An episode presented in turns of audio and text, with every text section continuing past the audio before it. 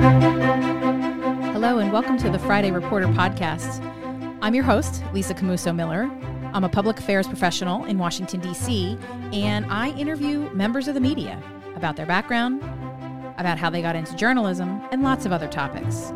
The Friday Reporter is a PR Daily podcast. Check out PR Daily for ideas, inspiration, and trends on all things public affairs and to find the Friday Reporter podcast. Well, thank you so much for joining me for another episode of the Friday Reporter podcast. This week's guest is my friend Josh Kurtz, who is the founding editor of Maryland Matters. And to learn more about that is, let's hear from the man himself. Josh, thanks for being with me. Oh, thanks for having me on.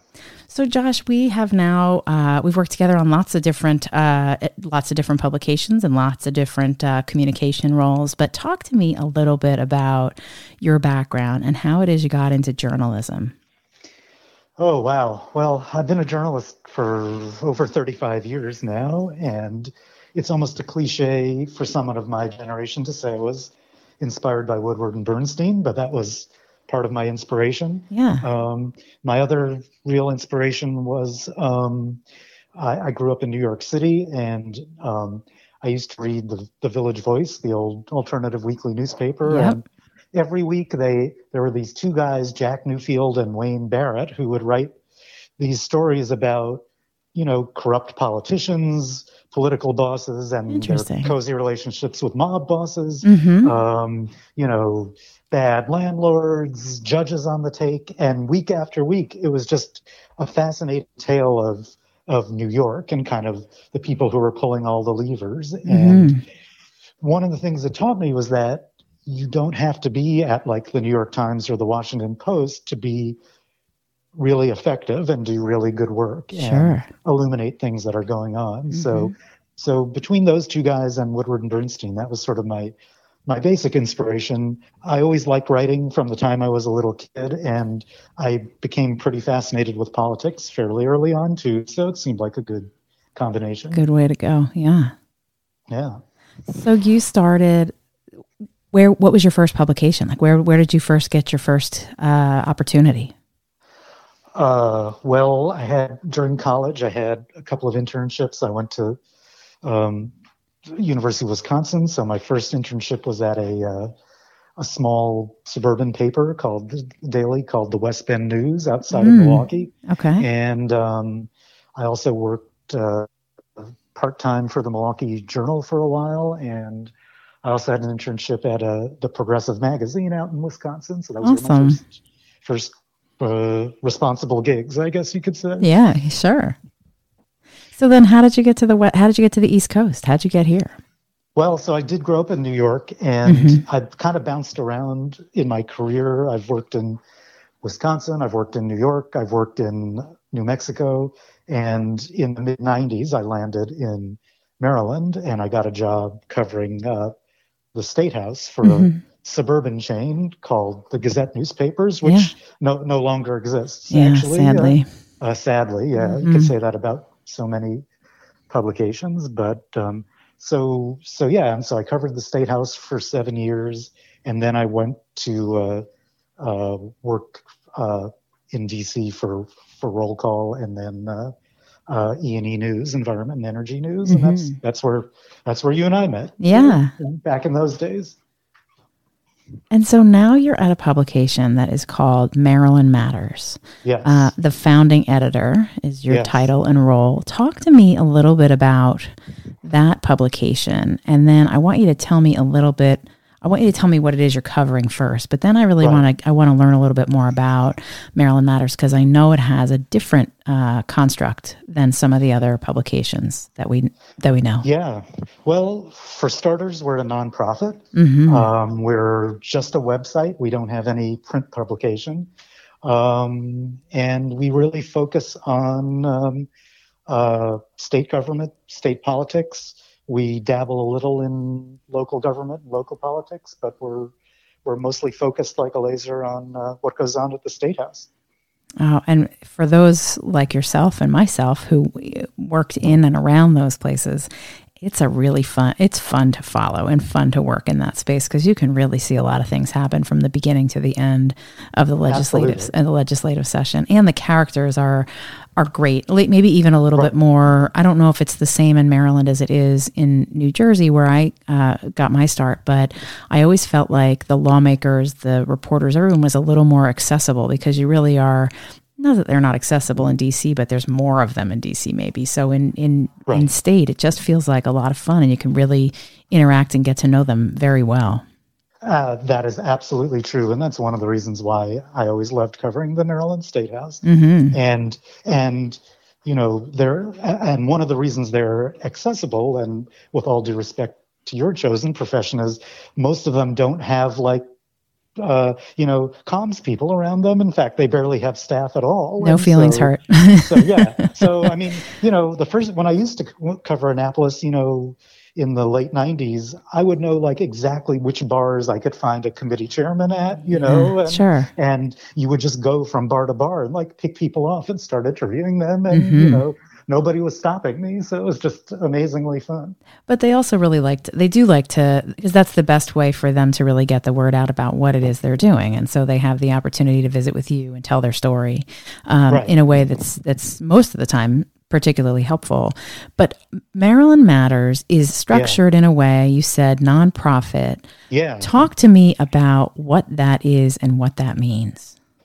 Well, um, you know, the closest thing I can use to describe it is really NPR. Mm-hmm. Um, and so we rely on donations, some from foundations and charities, and some uh, just from readers. And, um, you know, I, I, built this out of nothing, basically, with a, yeah. you know, with some with some help from a couple of other people, sure. and we just kind of took a chance and said, there's a there's a there's a glaring need.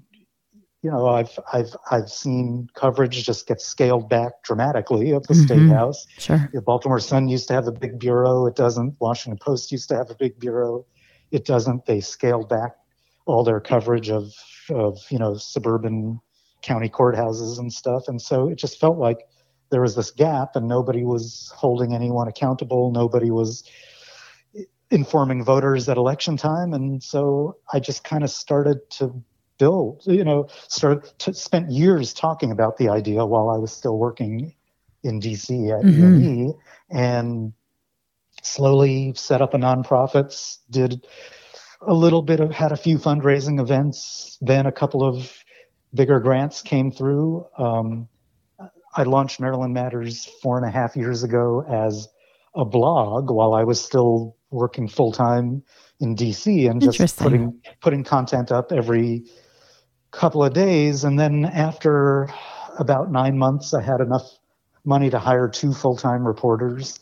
Um, about six months later, I had enough money to come over myself full time. Mm. Oh, nice. And uh, now, well, you know, four and a half years in, we have. Uh, six full time people on the editorial side and one full time business person. Wow. And a kind of cast of contributors, columnists, part timers. Uh-huh. I have an, we have a 91 year old political columnist. I mean, you know, I love it. It's, you know, it's sort of, it's very much a seat of the pants operation, but, you know, knock wood, it seems to be working. But I bet your readership loves that.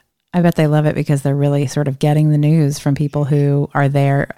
If they're joining you at Maryland Matters, then they really care about it too. I have to believe. Right. Absolutely. And uh, you know, to be to be honest, most of our readers are what I would call political insiders who yeah.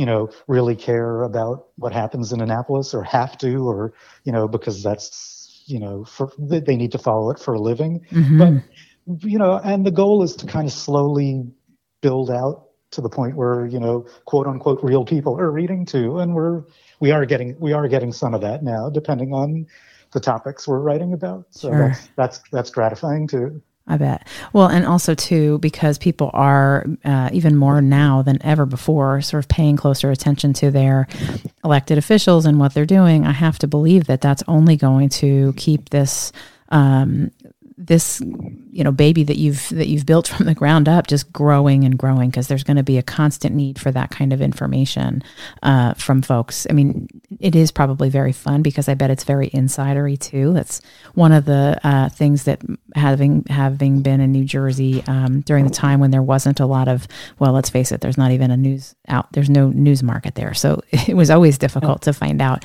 But we had um, a publication that was an online publication that did have a lot of that insider information and it was the most widely read uh, communications tool for just about everybody that was in the state capital so i'm, I'm glad right. to hear that you've rep and you've really sort of built this and um, got a model going that is just gonna it's gonna it's going to skyrocket. I know it will because everything you everything you've ever touched that I've worked with you on has always been a tremendous success. So that is just really cool to to hear about.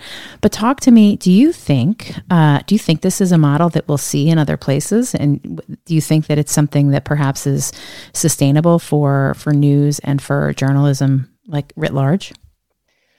Well, it's definitely it's definitely one model that is succeeding and can succeed. You know, people ask me, is this the panacea? And and I honestly don't know the answer to mm-hmm. that, but mm-hmm. um, I can tell you anecdotally, we we belong to an organization called the Institute for Nonprofit News, hmm. and um, when we joined in 2017, I think they had about 100 members. Now it's it's well over 300, which suggests that there's you know, growth. More, more and more and more people are trying the nonprofit model around, oh, yeah. around the country. And the and the, one of the interesting things about the INN membership is, you know, it's not just publications like us covering politics and government. You they, you can have really specific coverage to that's specific to an industry or you know there's a there's a website that focuses on just education in Philadelphia. I mean it's oh, you know there, it's very it's you know lots of niche publications but really interesting and well done ones that's terrific. And and certainly, I mean, you know, it's got to be the kind of thing that's super um, gratifying to you too, because here it is, you've built this from the ground up. Um, I do have to believe that maybe, at least at the start, uh, knowing that you are doing the fundraising and also bringing on the reporters, that you're doing budgets, you're doing a lot of the behind the scenes stuff too, to make sure that the publication is uh, is able to sustain itself over time. Right, and and you know I've just been a hack journalist all my life, so that's kind of the, what I was the, getting at. This the, is a brand new world. Yeah, that the the idea that I you know had to become a an entrepreneur, quote unquote, and you know uh, you know raise money and ask people for money is just it's just a, a terrifying proposition. But you know somehow it's somehow it's been working, and you know because we get better, the task becomes easier. But it's it's really not still not that easy, but yeah. I always feel like on the on the fundraising front that we're you know six months away from financial catastrophe. But you know, luckily, you just keep that. Yeah, as long as it's six months away, and we can keep pushing the boulder up the hill, it's it's going to be okay. Well, the best part about this podcast is we get to promote anybody we want to promote. So we'll be sure to make sure everyone right. has a link to Maryland Matters and knows where they can uh, be supportive of your great effort. And that's and also um, just sort of knowing about nonprofit news is just so. Um, it's just so great to to know that there's this other sort of what feels like, at least based on your what you said about the INN, it sounds like this could be a very uh, exciting growth area. Because I have to believe that some of the you know, you think about yourself as a journalist, um, right. but when you were a journalist student, when you were a journalism student, that was really sort of it was still a very um, very growing industry, right? 35 years ago, you said you were right. at this. So now you think about these young students um, entering into the field. I'm sure that, you know, every journalist they see for coffee is like, what are you doing? Why are you going into this right. business that is, I like to think that it's in a growth era, era anyway, that it's going to grow and it's going to change because it has to. But, um, right. but knowing that this is an opportunity for them has to be inspiring as well. I, I certainly hope so. And we have, we have three young reporters in our, in their twenties and, you know, they're all great people and seem dedicated to the craft. I don't think they have any illusions about you know what's ahead of them in in the industry, but you know uh, there's still an opportunity to do great work no matter where you are, and as long as some people pay something approaching living wages, there'll be a way to there'll be a way to do it. Mm-hmm. Josh, I'm always curious about especially for someone like you you've covered a you've covered a wide swath of of topics and issues over the course of your time and you yourself now are sort of in the editing space but i'm curious to you uh, to ask you uh, as a communications person what are you seeing as um, what kinds of stories do you think are uh, the most interesting to cover from your perspective like what i know you're covering maryland state house but like right. if you find out that something is happening, whether there's agitation in the budget committee or uh, a member has, you know, made a an errant donation to something. What, what kinds of stories, right. Uh, you as an editor, what excites you the most? What kinds of things do you say, yes, that's what we need to go find out more about? Well, you know, it's funny because I think there are kind of two separate ca- categories, I'd say, that are most animating to me. Mm-hmm. And and one of them is just kind of like the pure political gossip and speculation. And, you know, another big campaign season is coming up in Maryland and we want to know, you know, we want to be the first to report, you know, who's running, who's not, you mm-hmm. know, just all that, all that kind of stuff. You know, we found out last night uh, that the, the longtime chair of the House Appropriations Committee in Annapolis was retiring. And so we were, you know, happy to put that up at midnight last mm-hmm. night because you know we were we were the first. But the other thing, and part of this is what um, motivates donations too. But we really, but you know, we we want to illuminate problems in the state that aren't getting adequate attention. Uh, interesting. So, you know, there was no shortage of that at the height of the pandemic, mm-hmm. obviously. And, you know, we did some, we got a small grant to cover one uh, heavily Latino community and kind of how the pandemic was impacting folks' lives there. And mm. I was really proud of that work. We just got a we, we have a grant to cover climate change right now and climate change in Maryland specifically and sort of what's being done, what's not being done, what needs to be done. Sure. Asking asking candidates for governor to weigh in. And I think that's going to be, you know, really valuable. So it it it almost seems contradictory because one is sort of like the lighter political gossipy stuff, and mm-hmm. then the other seems kind of heavy duty. But I think there's a way to kind of meld it meld it all together. I get and, that. Uh, yeah, so I think that's sort of where we're and I think that's, that's the lens that's you sweet spot for That's us, the yeah. lens you probably have to look at things too. You probably have to consider, you know, where are their growth, where are there stories that we can grow that can also right. motivate that um, that donor base, uh, while also yeah. sort of being on the front lines of breaking news. Exactly. Yeah. yeah.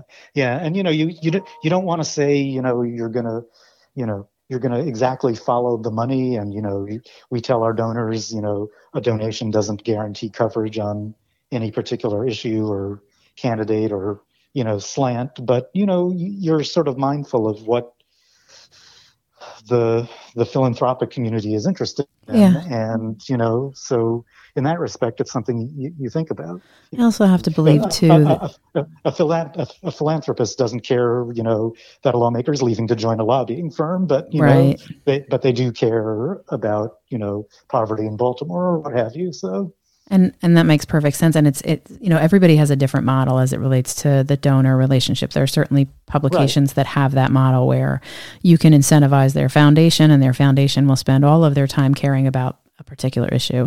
But right. I do also understand from from what you're saying is that you can then sort of you as a as a as you're dividing out resources, you realize that the donor um, population would like to know more about that, and that way you can sort of right. direct your uh, your writing staff to maybe focus in a little bit more, spend a little bit more time there because that's where there's a need and a want for more information. That totally makes sense. Yeah, that's a that's a great way of putting it, Lisa. So tell me, Josh, um, is there is there a particular story that you're following now that you think um, I don't know that you think they could go in a different I'm trying to sort of get to the what kinds of things you as a journalist what are you looking for um, you know, in terms of new new directions to go? Like, what is the what is the untold story in Maryland today? Is there one that you're sort of is it on your whiteboard? Or are you saying I've got to get to that? I really want to know more about that. Is there a, one thing out there that we can look forward to from you in the coming months? Hmm, that's a great that's a great question.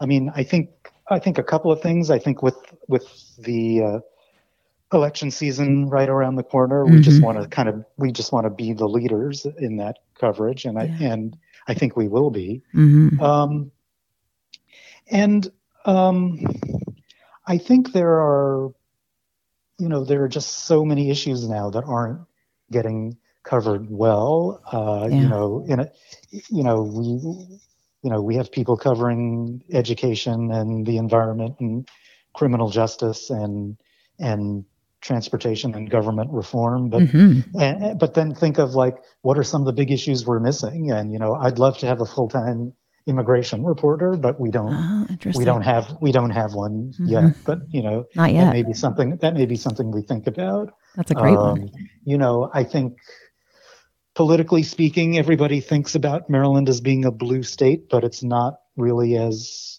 reliably blue as people think it is particularly in uh, elections for governor and i think i would love to do some more in-depth reporting that just kind of you know explains why and what that means for the upcoming election. And and stuff like that I just think Um, that, um, and having come from, like I- I've mentioned, the state, New Jersey, also a Yeah. state that they love to say is a blue state. But the truth is, is that and, you and look what can't, happened you can't put these states into these buckets. I mean, th- life changes, things change, candidates change, and they speak Right. to audiences differently. And that, um, in in a previous episode, I asked a guest about um, polling in general, and just in terms of how that's going to be so they're they're heavily criticized because of at, at least of late and you probably were on the hill when I was on the hill around this time. Maybe it wasn't the hill. Anyway you and I both remember the night where we learned that Eric Cantor was not going to be coming back. Right, um, and right. that was a big night where polling numbers were very different uh, than what the outcome ended up being and that seems to be a trend that's changing. So for yourself being in a state where you ha- do have a popular governor who is very well regarded i also have to believe that watching to see what he's going to do over the course of the next 15 months will be uh, of interest to your readers as well Absolutely, absolutely. Um, it's it's you know I don't want to get too deep into the Hogan conversation. Oh, God, no. because we could go on. for- yeah no we for- don't have for- to for weeks on Governor Hogan. I bet. But he but but he he is terrific at public relations. Uh-huh. He is he he he has. I, I think as kind of a legislative tactician, he's been um, much less successful, and he's he's managed to, you know, sort of remain popular anyway. Um, I, I feel like he doesn't have a big agenda for his final 15 months in office hmm in in terms of like actual practical stuff he wants to get done in the state house but he is definitely interested in elevating his national profile. And so i think there's going to be a lot of sort of messaging and um, you know sort of weighing in on national affairs and stuff like that so i mean in that respect it's going to be it's going to be fascinating Right, right, and we all watch. And you, you were in, uh, on the hill uh, when I was, where they were sort of uh, forecasting who was going to run and who wasn't going to run, and a lot of things can change over the course of fifteen months. So who Right, knows what will happen? Um, absolutely So, Josh, at, at the Friday Reporter, I sometimes like to know, especially since you're not in the district, um, I'm curious to know what kinds of things during the pandemic uh, have been keeping you busy, uh, other than covering the state house. Have you been able to get out and about? Have you been able to uh, to be on the water? Are there interesting things that you're doing that are keeping you busy when you're not running Maryland Matters? uh, well, if my, my my family would say I don't do much besides that, but um, uh, but you know, uh, certainly certainly been walking a lot throughout the pandemic, just Mhm. taking long walks in in my neighborhood and, and uh, um, walks, bike rides. Uh, my wife and I try to go kayaking every now and then. So uh, Are you in you know, stuff Annapolis, or is that where you guys are? No, no, actually, no. I'm I'm I'm in Takoma Park, so right Oh, on the DC line. You're pretty close. You're pretty Yeah, close. Yeah, awesome. Yeah, yeah. yeah. So uh, that's great, and I only ask because you know Friday Reporter, we're, we're uh, episodes are airing on Fridays, and goodness knows Right. none of us are doing anything very interesting these days. I mean, every once in a while I live vicariously through, but I will say that most often the response is very similar to yours, just sort of hanging out, waiting for this thing to get gone for good. Yeah, this right, pandemic. right. Um, we did go to we did go to the movies the other day for the All first right. time for in, in you know 20 months, so that Uh-huh. was pretty amazing. Okay, Yeah. that's a good one. Yeah. Um, I can't wait to go back to the movie. I can't wait to do yeah. a lot of things. Uh, so, Josh, as we get to the end of our conversation, I always like to ask uh, who it is uh, from your, you know, relationship with other journalists or folks that you're familiar with. Who would you recommend for a future episode?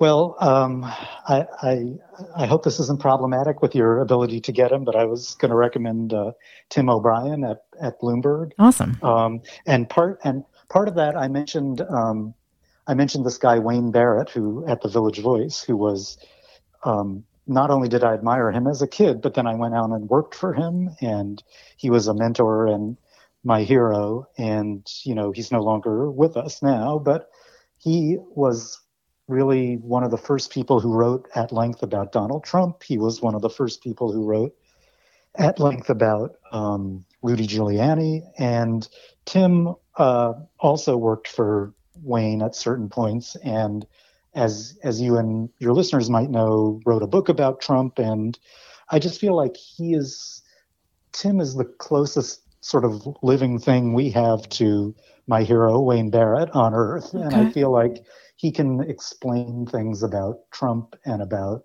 Giuliani that you know most most mortals can't. Yeah. And so for that reason, it's really fascinating.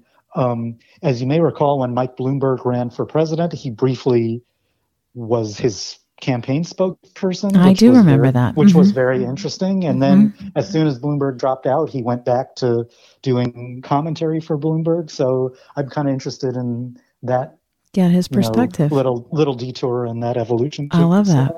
So, yeah. Well, yeah. as I mentioned to you, and I've I've definitely talked about in previous episodes, some publications and some um, journalism platforms are are more uh, inclined to let their journalists participate in the podcast project than others. Right. So I'll reach out to Tim, and for, perhaps because sometimes when uh, folks have a book, it can be part of the book promotion uh, right. prospect. Right. So I will reach out to him, and I will tell him that you. Uh, oh, that yeah, you sent me, but I will also give a shout out to our mutual friend Dan Ronayne, who is a yeah. personal friend of ours here in DC who also recommended yeah. you as a guest. So thank you so much for being with me today, Josh. It's such a pleasure. I really enjoyed it, Lisa. Thank you. And that's today's Friday Reporter podcast, a podcast in partnership with PR Daily, a tremendous and helpful guide for all things public relations. Find us there on their website and join us again for another episode soon.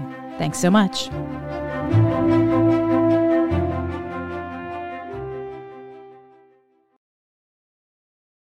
On the morning of August 1st, 1966, shots ring out from the observation deck of the clock tower on the University of Texas campus. It marks the infamous beginning of the modern era of mass shootings in America.